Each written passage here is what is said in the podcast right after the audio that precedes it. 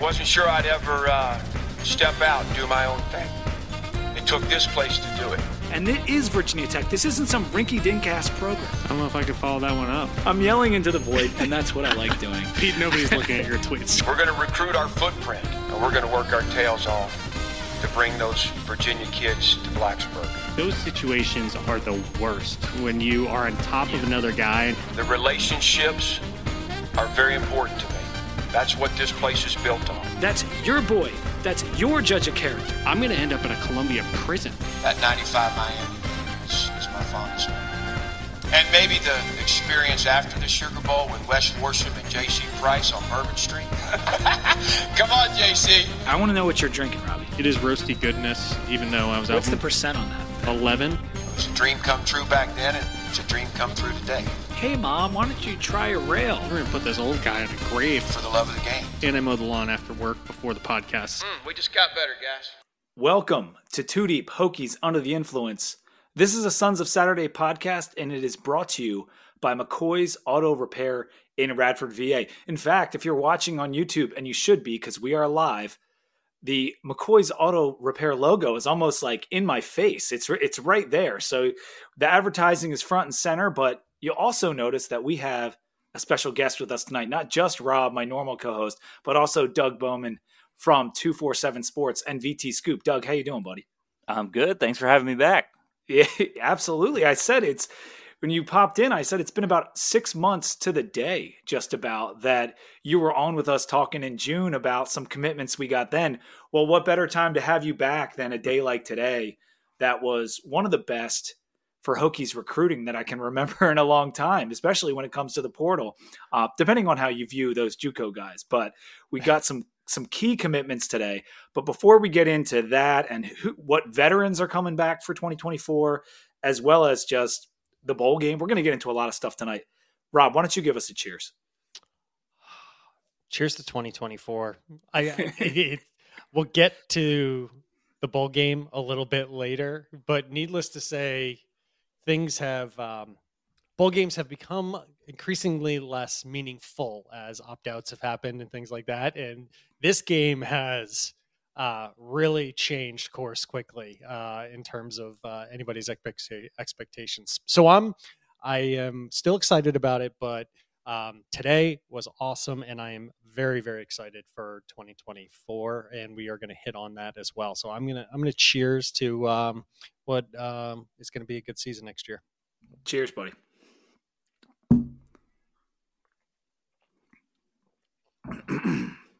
and this is probably well, it might not be our last podcast of the of the year. There may be one more, but we'll just have to see about that. We got the Military Bowl coming up on the 27th.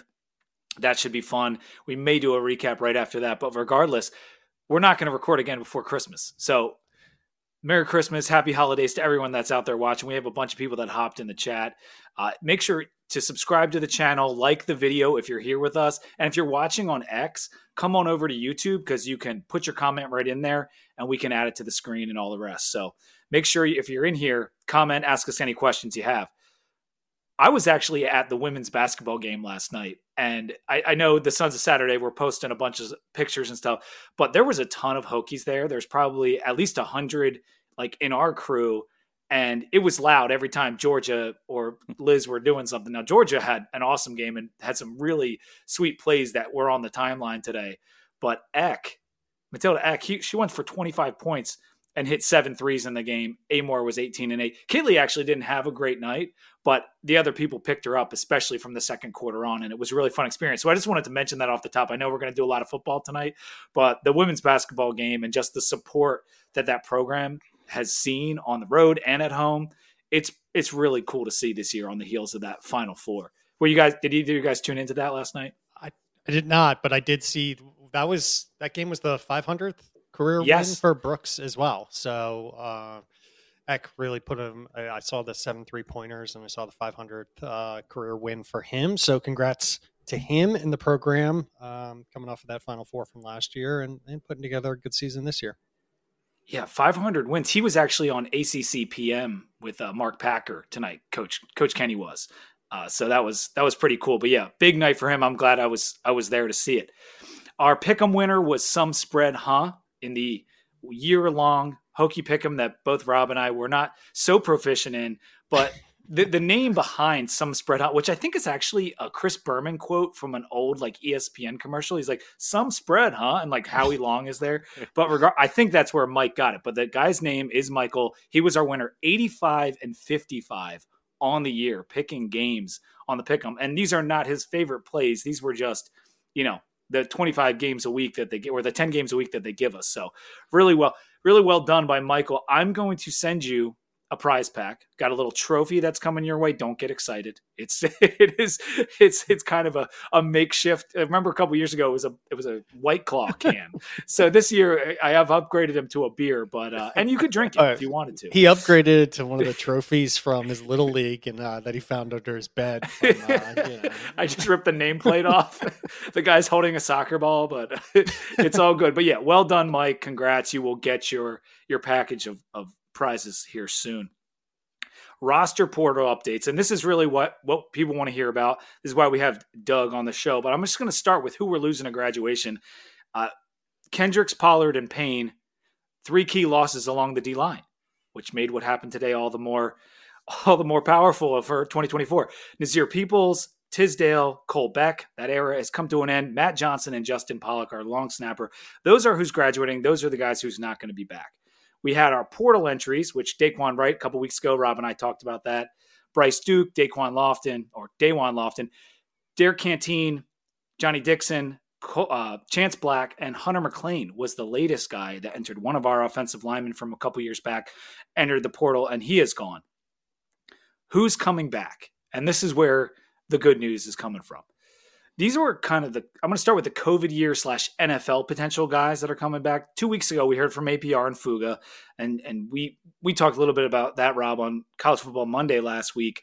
Got their recommitment videos because now every player that may come back needs to put out the recommitment video but that was awesome to get those two linemen back. And then last tuesday we got the big announcement about the wide receivers. Jennings felton gosnell lane are all coming back. All four of those veteran wideouts are coming back. I guess Mehul is broke now. I don't know because we, we, had to we had to pump some money across. Listen, uh, IBM bought, just bought Octo for a billion dollars. So uh, let's say owned by Arlington Capital. So he he sold to Arlington, but I think he probably had some uh, some rollover in that deal. So uh, the, the, you know, some of those funds may have gotten directed elsewhere.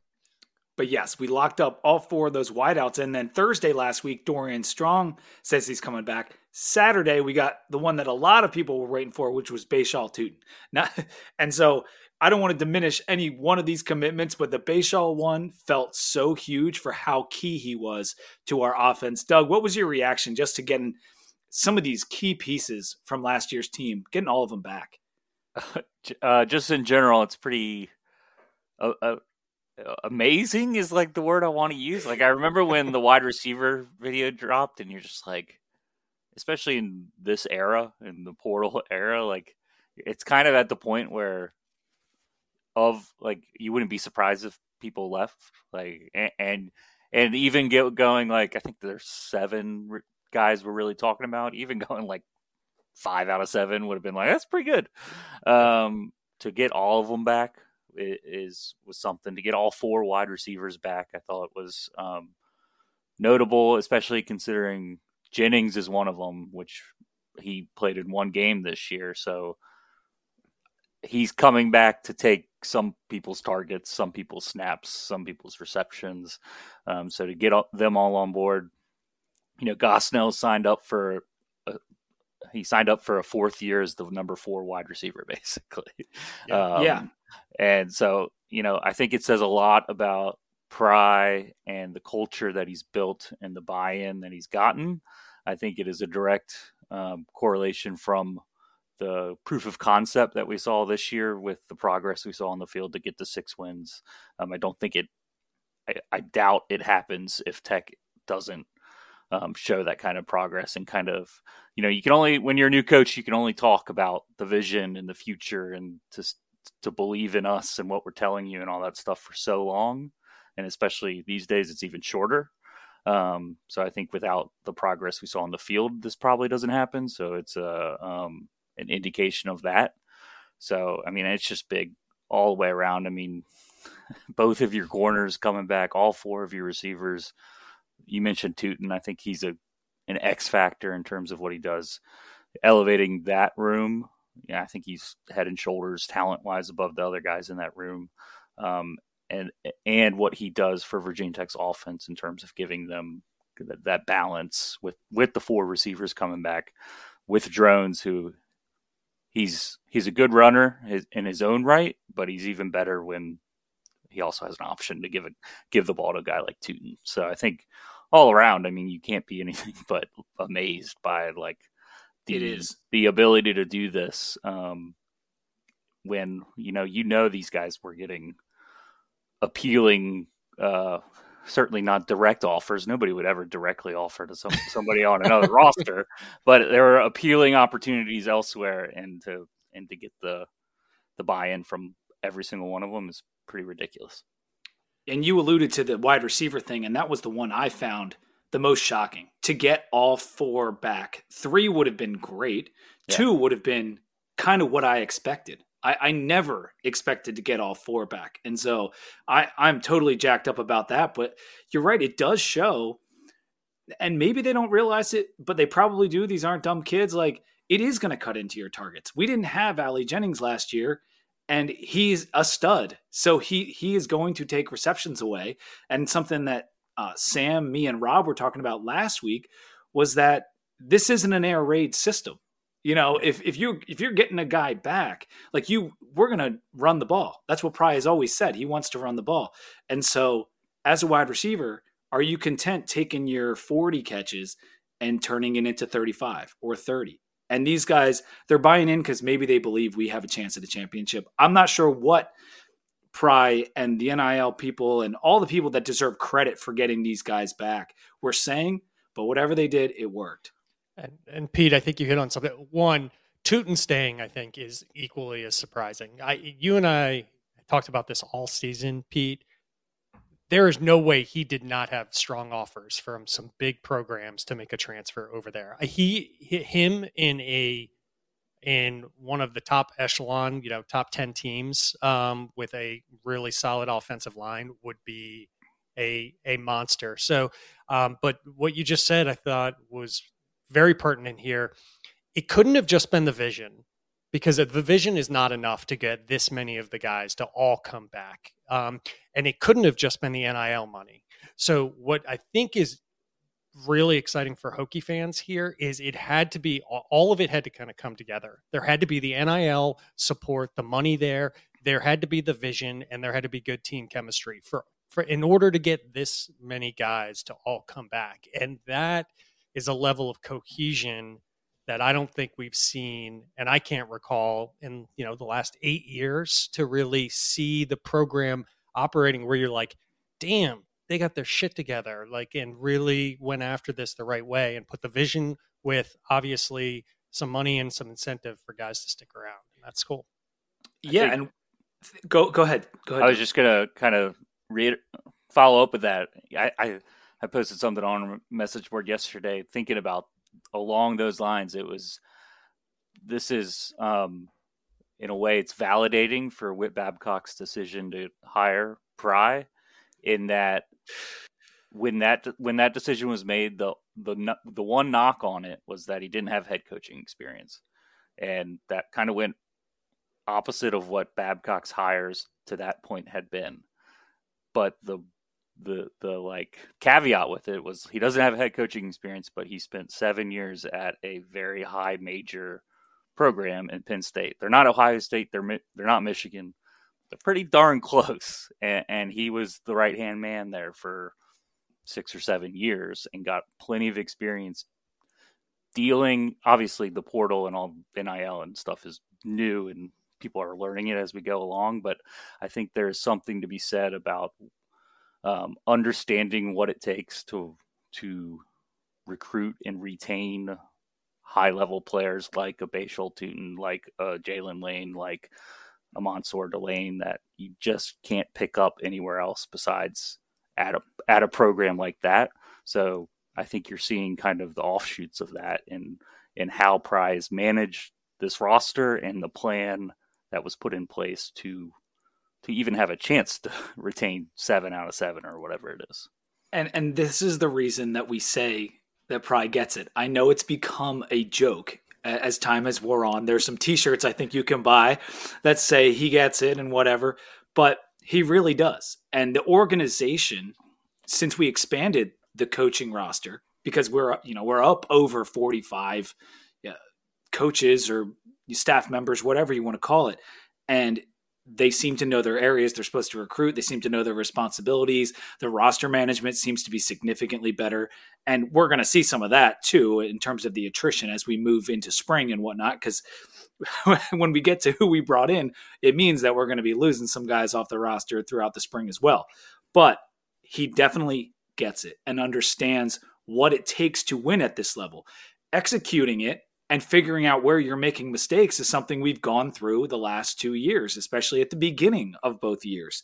But to their credit, they figured stuff out and the team improved both years we've had Pry. And now what's happening is some of the expectations after you bring all these guys back are going to be raised, something that he hasn't really had to deal with yet, and something we're going to talk about uh, shortly in a few minutes. I also see another guest in our green room. I'm going to bring in uh, shortly here. You guys are going to love this one. But for right now, I just wanted to get to the underclassmen that have recommitted. We already heard about Drones. Drones announced that a couple weeks back on a radio show somewhere that he will be coming back next year. And that's one of the greatest things you can have is a quarterback that's committed to the program that you've seen improve within the program that's sticking around. Something that doesn't happen too often if you notice that there's 117 quarterbacks in the portal right now.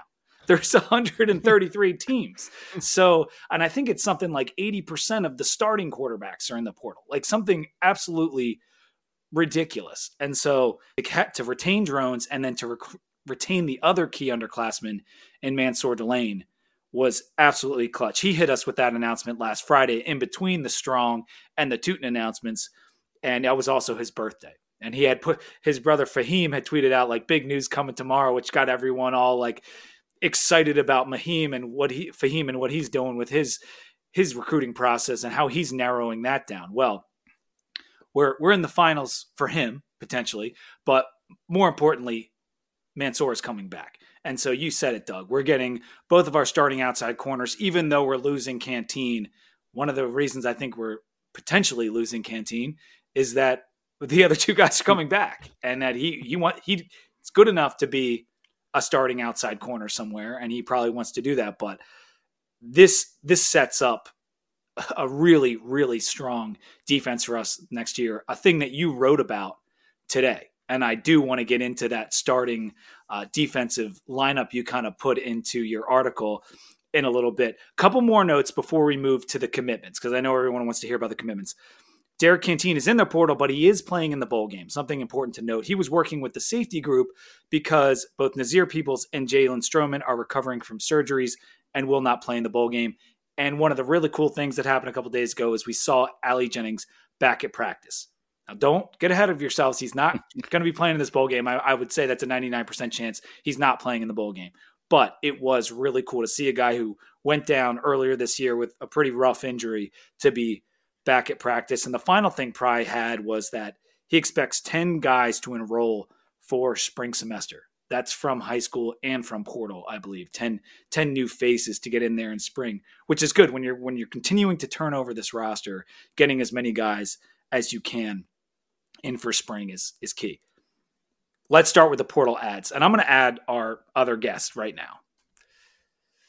We got Jonathan French from the Key Play on the show. French, how you doing, buddy?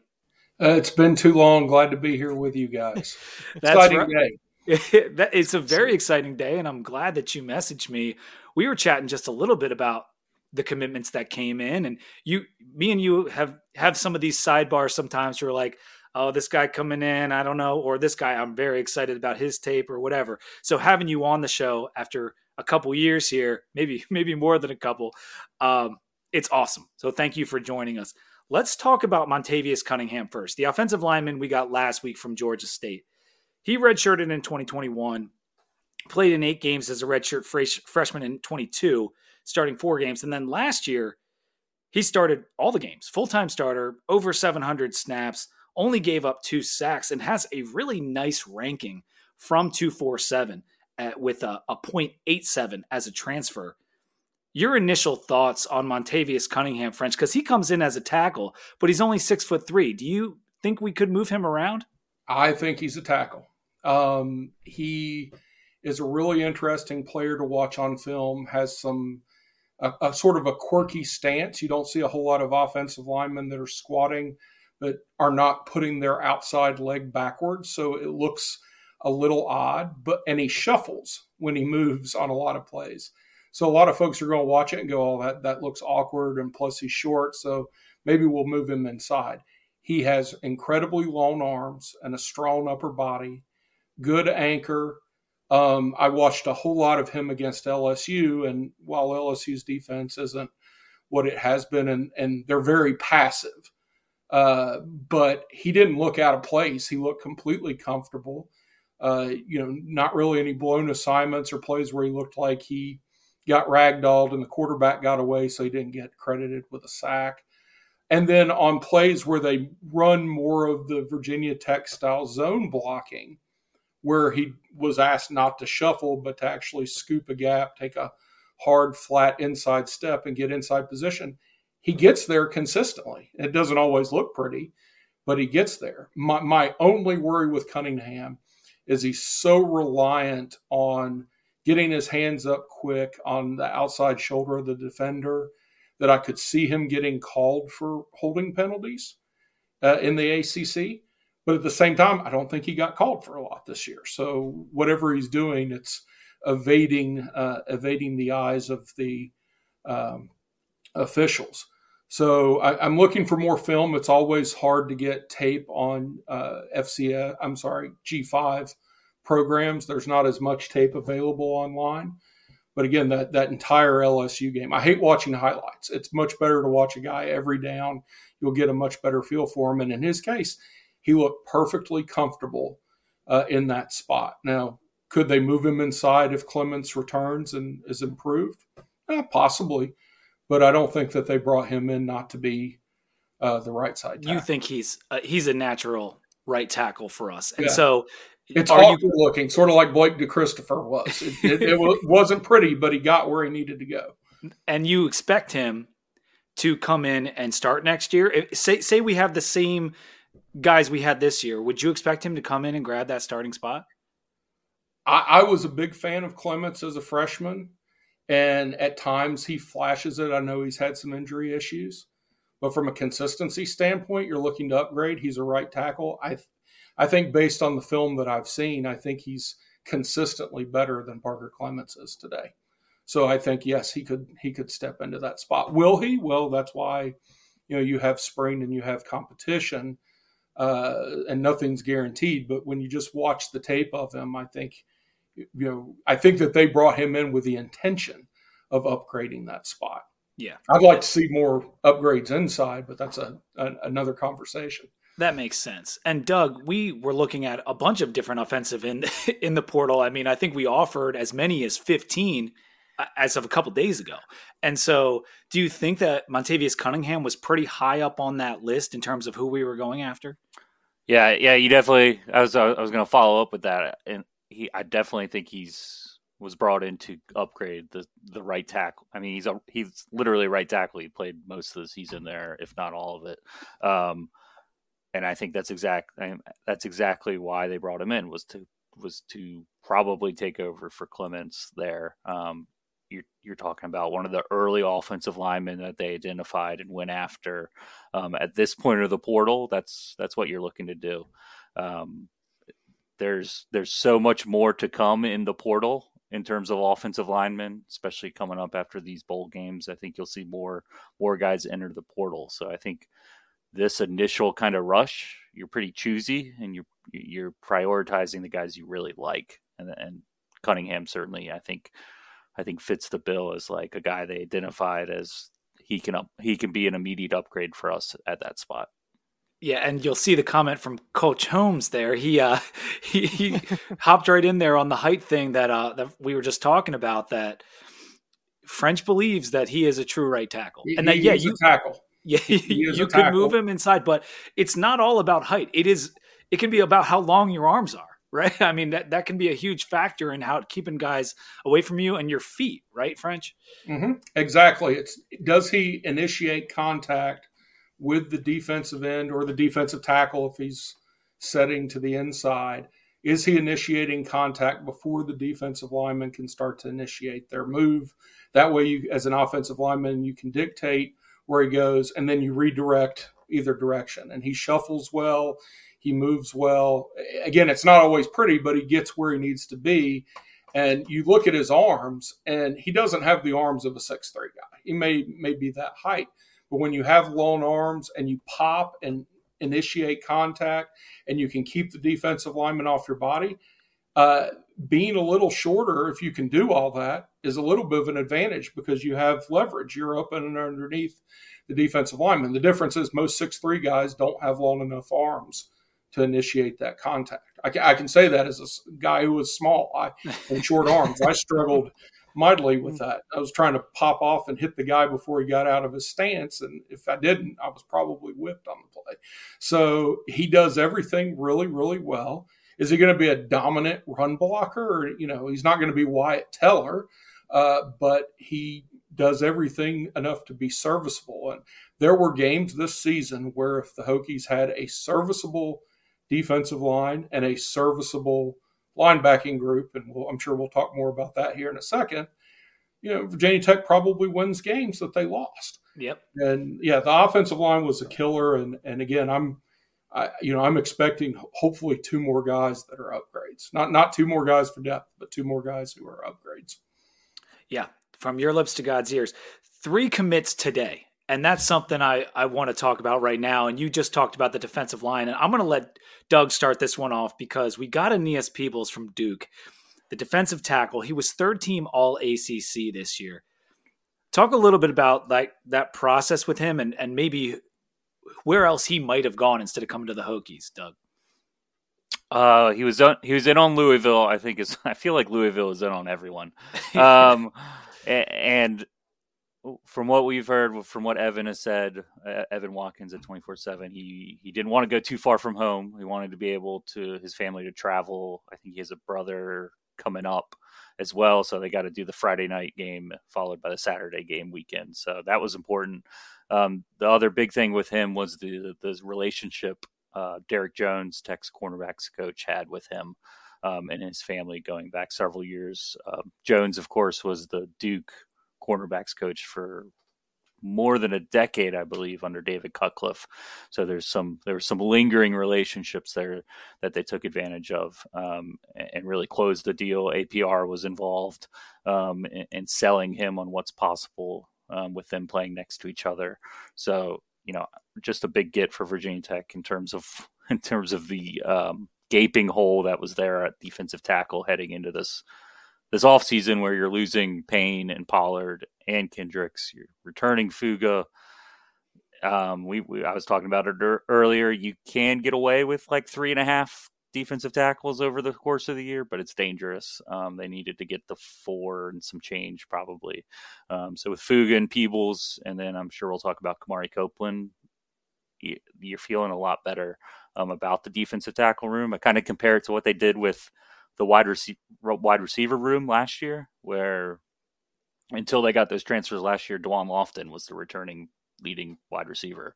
Um, so they they did a really great job of identifying, um, especially with Peebles, a very high level talent. He's probably a slight upgrade over Pollard, which is surprising. Which I w- w- wasn't. You know, you're not really expecting when you're when you know you have that big of need in the portal. You're not really expecting to upgrade um, over probably your best defensive tackle. So. Um, big get. I think PFF has him as like the number five defensive tackle in the Power Five. I think I saw him at in terms of guys that played that level of snaps. Um, I if he if he told me that was who they were going to land on, um, that level of defensive tackle out of the portal this early, um, can't be anything but ecstatic about it. Yeah, I thought it was a fantastic get. It's a guy I, I really wanted Tech to go after and pull because one of the things Elko did was come in and then turn that Duke roster into something desirable. And and Peoples was one of the highest ones on that list. He played in 47 games in his career, and you're right. Coach Cheetah, from what I'm hearing as well, was was deeply involved because of that relationship he had with the family and Duke and whatnot. French, what are your thoughts on Peoples and how he plays inside? Does he does he compare to any of our former tackles in terms of style? It, it's difficult to say. He's a really, really interesting watch on film. Um, the most interesting thing is with all that experience, third team All ACC, he wasn't a starter.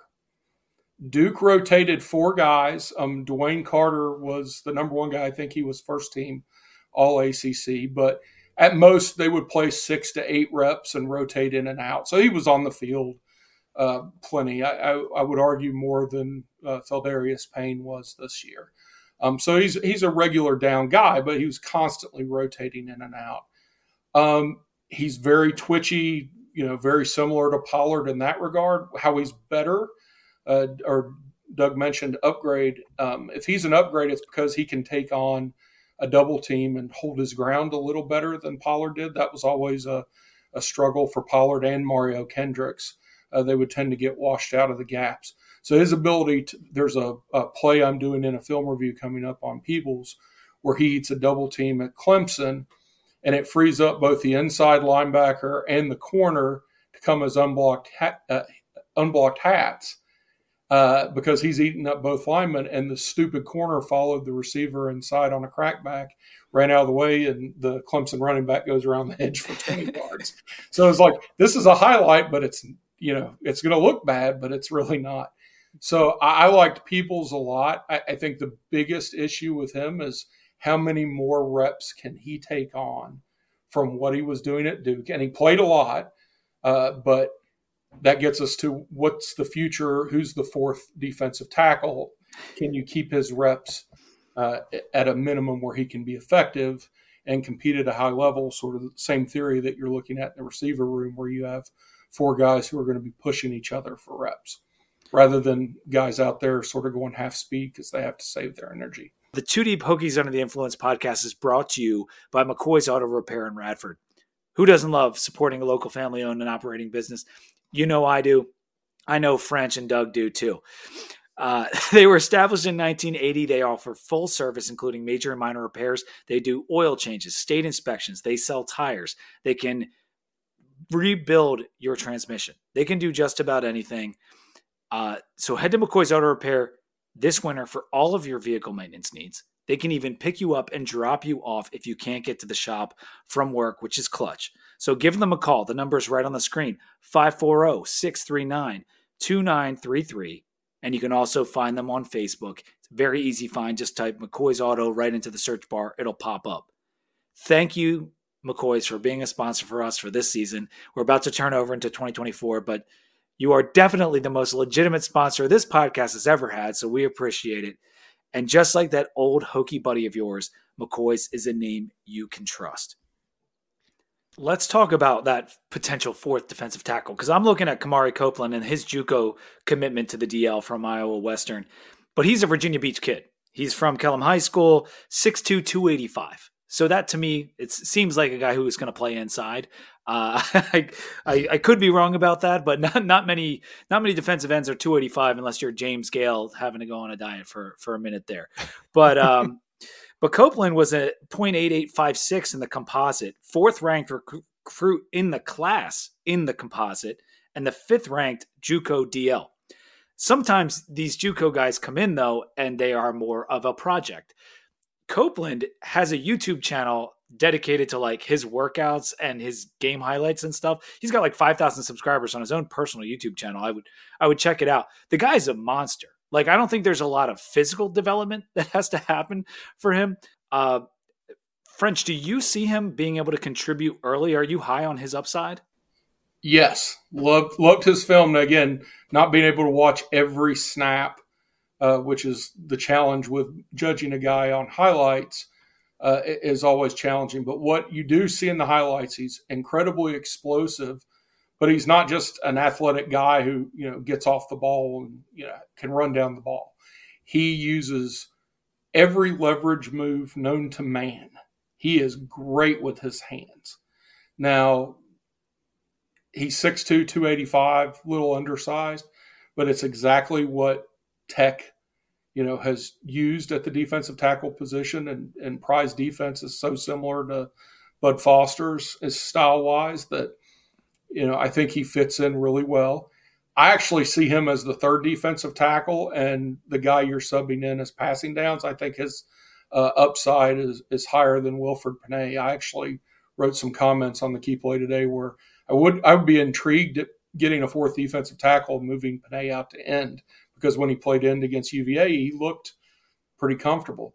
But yeah, Copeland, what he showed in the highlight reel, explosive, refined technique the biggest worry with him is he's going against Ju- JUCO offensive linemen. He was very rarely double teamed. When you get into tight spaces, can he play in tight spaces against contact? I think he can. The first thing I look for, especially in offensive and defensive linemen, is do those feet keep moving at contact? His do.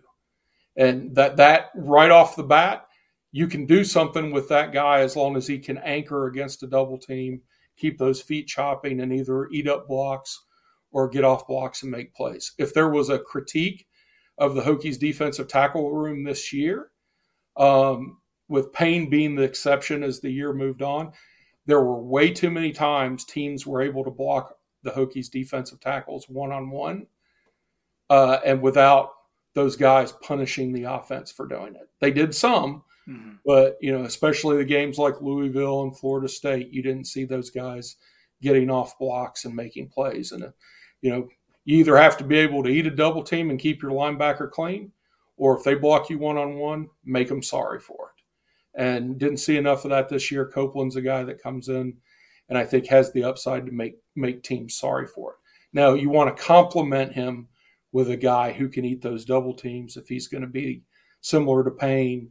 You know, try to put him out a little wider in a, a three or four technique and shooting through the gap.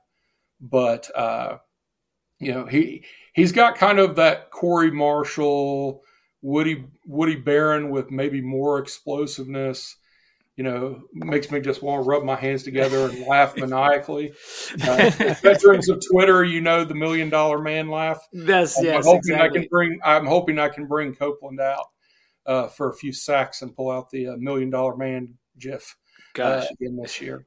You know the the Corey Marshall comp is interesting because Corey Marshall like I, I, think Copeland's a little bit bigger than he is, maybe Mm-hmm. slightly, but Marshall in, in, yeah he's taller. In those short spurts when he was healthy, Marshall was so dynamic, um, kind of like a Tasmanian devil type. Uh, that Mhm. would be great if he if he turned out to be someone like him. In terms of Copeland, Doug, was this the JUCO guys are always interesting. Like, do we? How did this come to be in terms of were we on him from high school because he went to Army, so I guess like there wasn't and the staff wasn't here when all that went down, Yeah. or they might have just been getting to Blacksburg when all that went down. And he developed a little bit at Army, but more so when he got to JUCO. So, and he picked, but he did pick us over a bunch of other big programs. Yeah, NC State was in on him, which I think Charley Wiles' uh, stamp of approval is a pretty good one to have for the Yes. defensive line. Um, Arkansas, Tennessee. Uh, there's one other program I'm forgetting, probably Louisville. Auburn. um, Auburn. Um, but he was a guy. Evan says he he was talking on our podcast that he got lost in the COVID wash.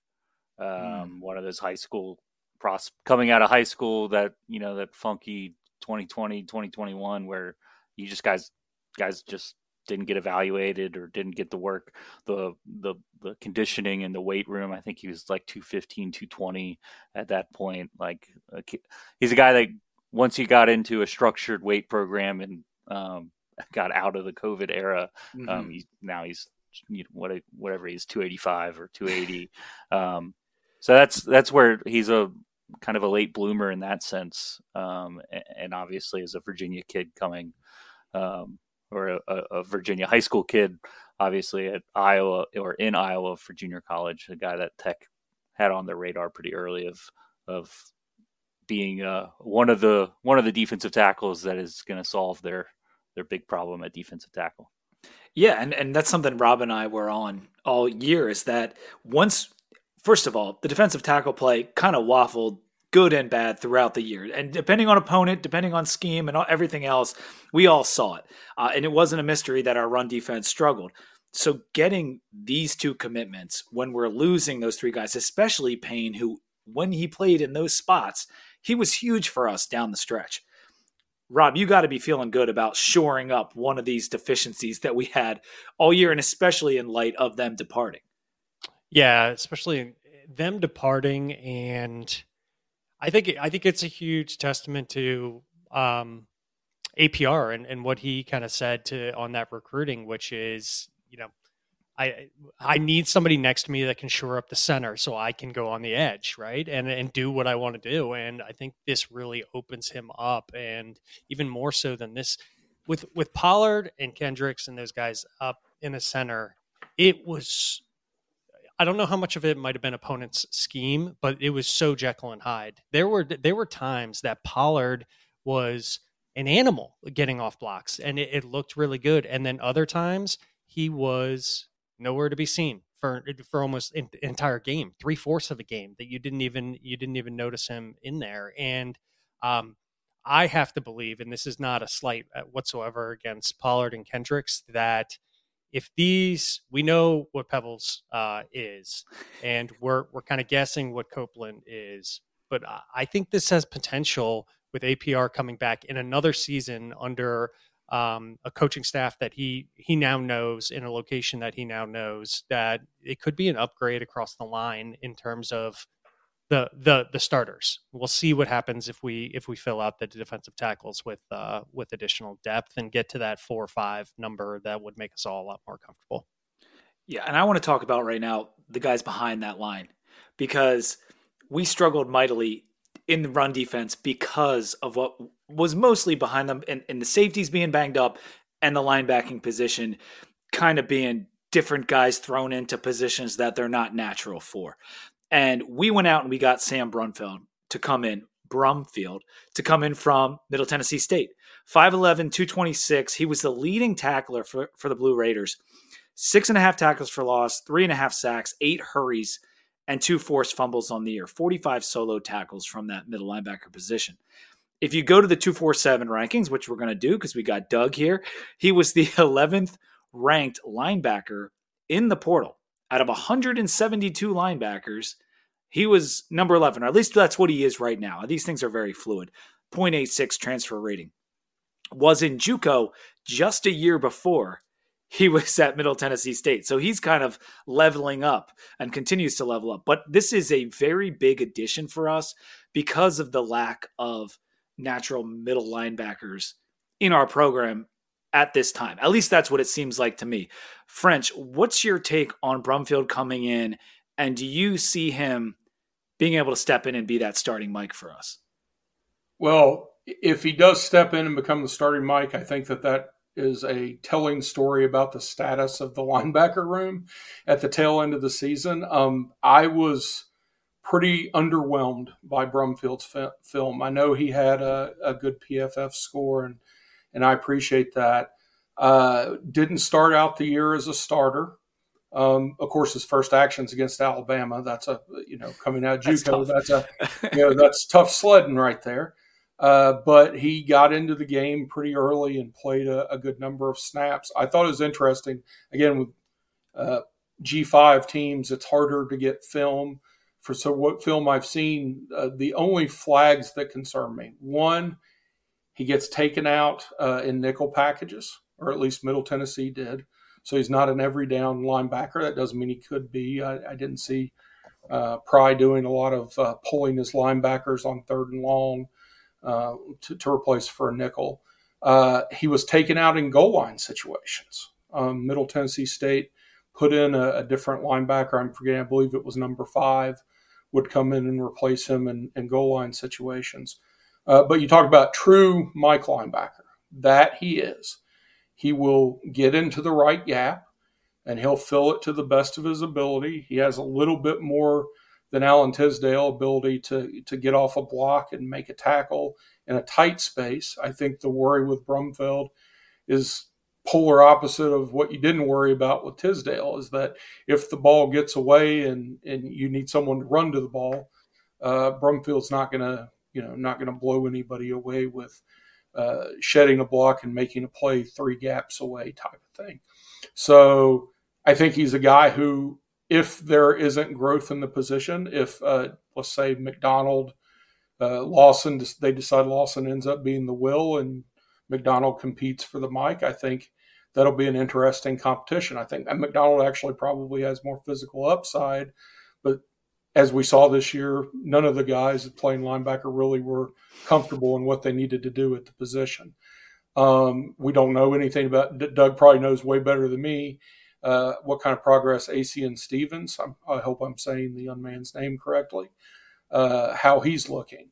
Uh, there could be you know other options coming in, but you know if if the room is in the state it was last year, I think he starts. If um, someone takes a big step forward, and that's what we hope for in player development, then he's a guy who can play if someone gets hurt, uh, sort of a Barkel Rivers type, who you know may have some limited upside, but he can play the position, and you know exactly what you're going to get from him out there.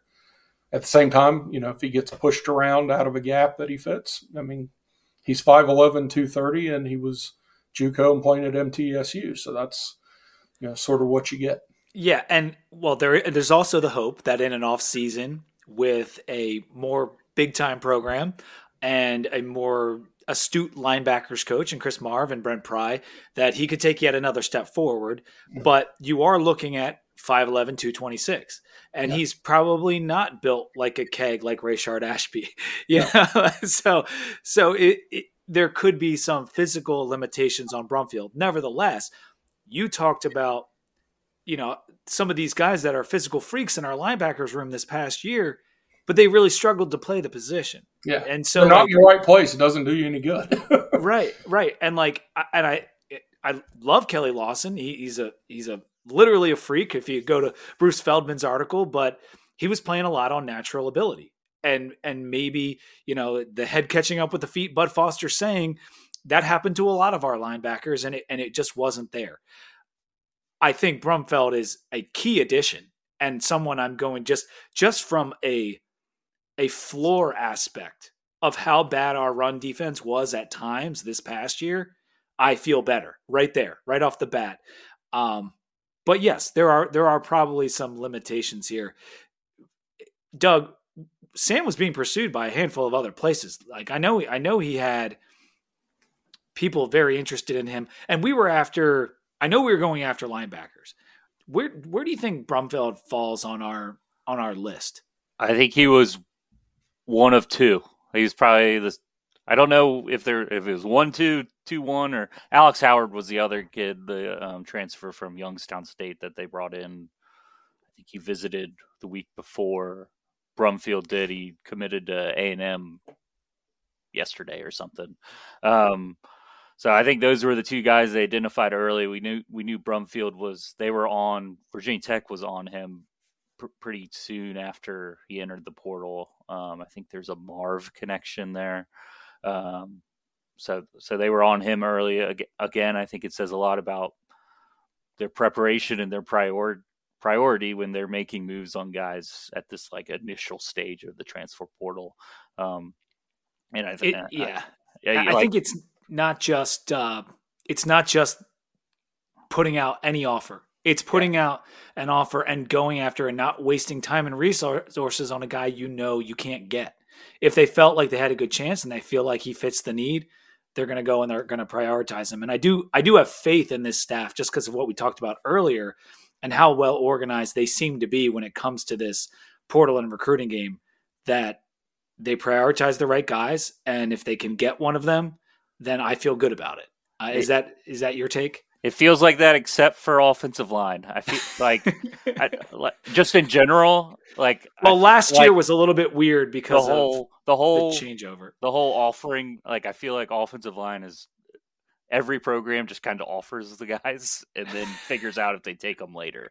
Um, Fair enough. There's a one I forget his name, but he visited in Tech didn't pursue. I think he was the UTEP transfer. So there's a little bit of that where you're offering to get on the list, to get the visit, to get in the mix, and then you're kind of making your decision on which way you go later. It's not necessarily a committable offer. It's, it's the of. same thing, but offensive line is such a everybody wants offensive linemen, and I mean we saw last year um, with Troy Everett, the uh, he played half the year at App State and ends up at Oklahoma um, after considering Tech, and I think he he played fewer snaps um, at Oklahoma this year than he did um, at App State. But it's there's so there's so few good offensive linemen that enter the portal that you got to get in the mix yeah. to have a chance at the ones that eventually you do get comfortable being like, I, yeah, what's it take? Um, and I um, guess that's why we had 15 offers out there within a couple days. That's a, that's the one position that's different. Like right, like linebacker was two. Um, defensive tackle. There was Copeland and Peoples and uh, maybe a couple other guys involved there. But like the offensive line is the one position where you just saw the, the offers go out. And um, so we got a question on the screen now from Drew. After all of today's commitments, which position do y'all think we need to prioritize? And Robbie, I'll start with you. Uh, you you see, we get these defensive linemen in. We still get we get an offensive tackle, and we get the linebacker. What do you think we need to go after next is it another one of those positions like that we've already gotten, or is it is it a different position? I'd still go with offensive line. Um, it, it's I, that would that would be my give me offensive line, or I'll I'll go with the least. I'll go with the kicker in the first round of uh, your fantasy league. I'll go with a uh, blocking tight end. How about that? Uh, so get, yeah, how about uh, a true blocking tight end? And we are still waiting to hear about Gallo, right? I mean, there is there is the potential that he could he could come back. I I say that in jest, but we're gonna see what happens with Gallo. But I mean, that is actually it's it's not a critical critical need, but it is something that we're going to want to fill in. Uh, but I'll, I'll, stick with offensive offensive line for me. Doug, what would you say? Uh, I'm looking for a safety. Um, that feels like the last spot on the defense that needs a little help after. If you assume Jalen Stroman probably has one of the starting spots, and it's that leaves Jalen Jones, uh, Mose Phillips. I threw out maybe they think about Keonta Jenkins sliding backwards um, from the I really want to get. Jenkins back, man. I really want to get him back. If I could see that um, at least in this spring, as he's a sixth year guy, I don't know how much more he needs to like yeah extensive reps there. Um, and in the name of getting your best eleven players on the field, if that's if those are your options, if Jenkins, Jones, and Phillips are the safety options at that other spot, I think it's it's worth a look. Um, but if you can find a, a starting safety um, in the portal, I think I think you go for it when you look at the rest of the defense and you're filling in your spot at defensive tackle. You're filling in. You feel good about APR and Cole Nelson probably at defensive end, cornerback obviously, Stroman if he can stay on the field. Um, that, that feels like the last major question mark. Will is the other linebacker spot, but I can get behind saying Keli Lawson's light is going to turn on and it's all going to, you know, given his athletic, given his athletic ability and his potential, I, you know, and the experience he's built up over the last two years, I can get behind that more than Jones or Phillips being absolutely ready at safety. Yeah, French. How about you? Give me my uh, carving knives. Center, right guard, right off the bat, please. I'm so tired of seeing offensive linemen coming off the snap, planting their feet and trying to hang clean defensive tackles. It never works. I've been saying it for 12 years. If the offensive lineman's feet stop at contact, there is only so there's only so far they're going to improve. So if the right guy becomes available and is interested in Virginia Tech, offer him, deal with the consequences later. I know, uh, you know, Caden and uh, Braelin Moore have been here for a while, uh, but but you can recruit over them uh, if need be. And then, of course, Bob Schick struggled, although he played pretty well against UVA. But most of the rest of the year, I think most folks would say that he and Brody Meadows were.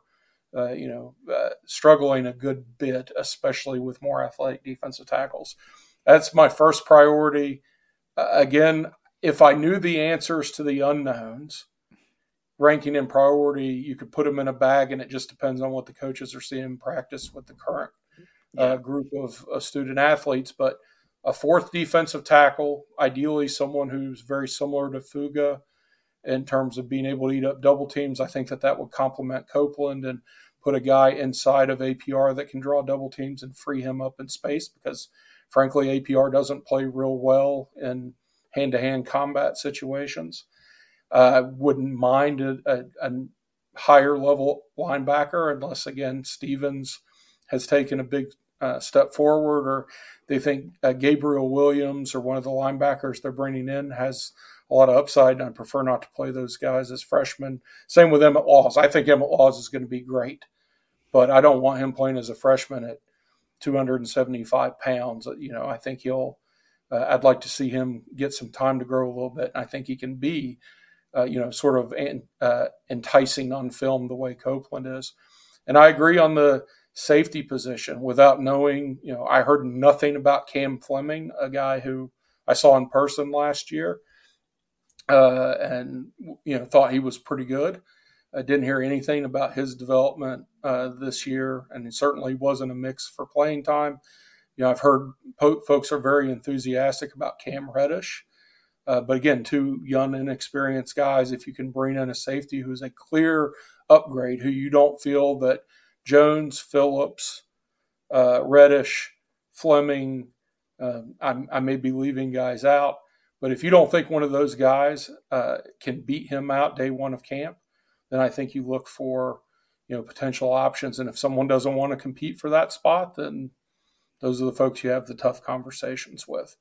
Uh, with with tight end, you all mentioned, I'm not as worried about that, even if Gallo doesn't come back.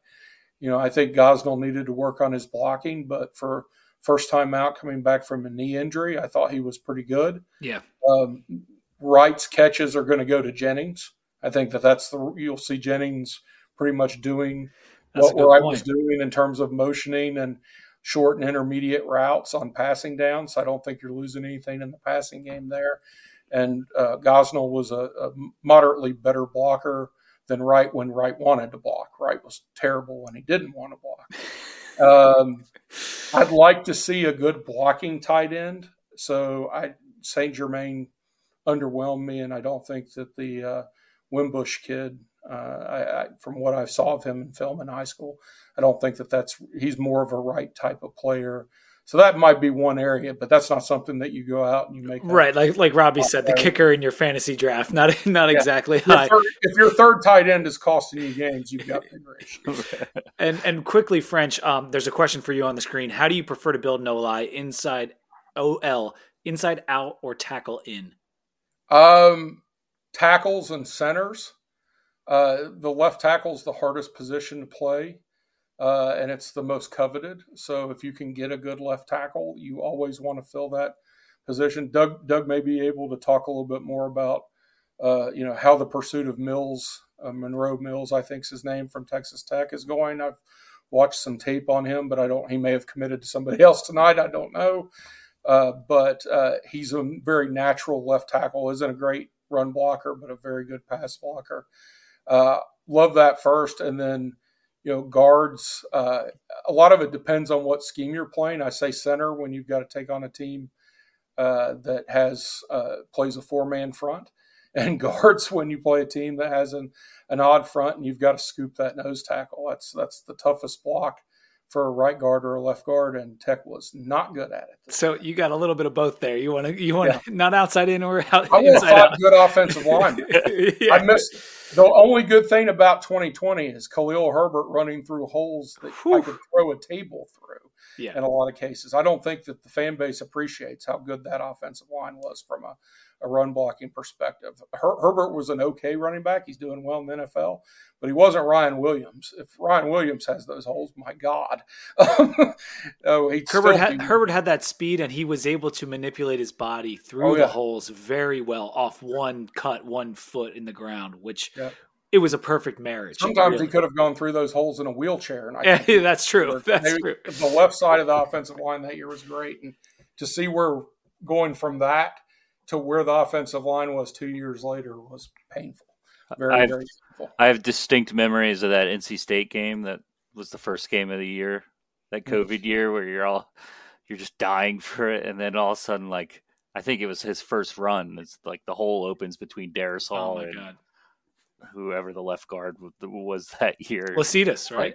yeah, Yeah, it's I think that Lucius was Smith, Lucius. and there's like nobody within 12 yards of him, and They they were really, really, like, really "What good. is They- happening?" They weren't the best pass blocking bunch, but my God, Yeah. they could they could move move bodies in the run game. I mean, they set the record for yards per carry for a season. I mean, uh, Khalil did, but that they as a as a team did, and that was that was pretty spectacular. I want to ask you guys a little bit about 2024. Um, you'll see this on the screen too. Rumor mill is Mills is trending toward Louisville, but nothing definite. So I just wanted to put that up there real quick from M. I was going to say, I'm telling you, Louisville is in on every. They are, they're, and they're to beat. Didn't we beat out Louisville for who was it? Was it Copeland or was it somebody else? Peebles. Peebles, Peebles. All right.